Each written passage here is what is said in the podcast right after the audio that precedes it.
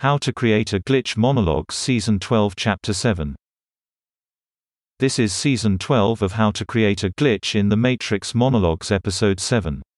In this episode we will be discussing the social contract of the state and linking it to our discussion in the last podcast.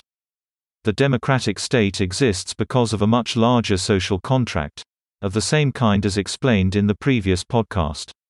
In this social contract there are expectations on individual citizens, created by the mandate of the law. The origination of this social contract begins at the age of majority through the consent of the governed, manifested in the voting process. Voluntary participation in the voting process translates the non-consensual closed social system of the family into the consensual reality of the democratic state.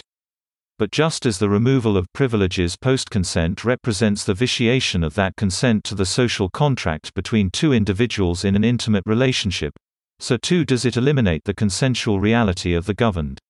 In other words, the gradual erosion of individual liberties represents the transformation of the consensual reality of the state into one which is akin to one created by coercive pressure or force. The evolution of the law within the state, common or civil, depending on system, manifests the guidelines for the elimination of privileges within the state. For example, the liberty of individuals with regards to their opinions and expression may be circumscribed to the extent that the constitutional rights are attenuated. Thus, the denial of privileges is set out in the social contract may be dictated by the erosion of those liberties by the constitutional legal framework of the state.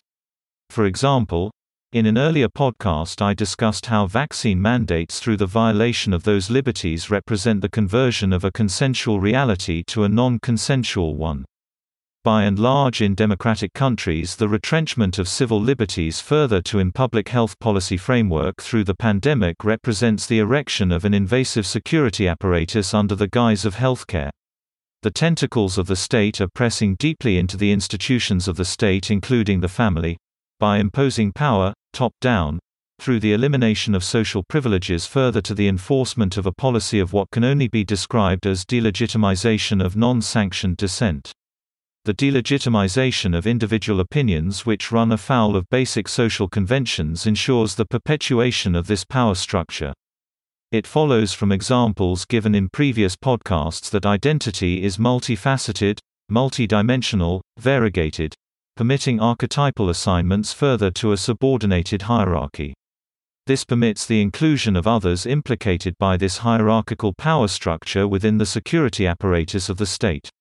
Individuals may lack the self-awareness to know that they are acting out of deference, further to the unconscious desires of those archetypically senior to them. They may be unaware they are acting out the manifestation narratives of others. Typically, these public health officers within the security apparatus act as handlers, receiving and transmitting information, while doing so outside the conscious perceptions of their charges. In effect, it is as if we all work for the state, actioning its program of delegitimization as case handlers for each other, through the preferential accession of hierarchical archetypes. This of course does not occur within the plane or our observation but within the planes beyond them, within folds in time, through our absence. That's the end of the podcast for today. If you enjoyed it, please like, comment, and subscribe.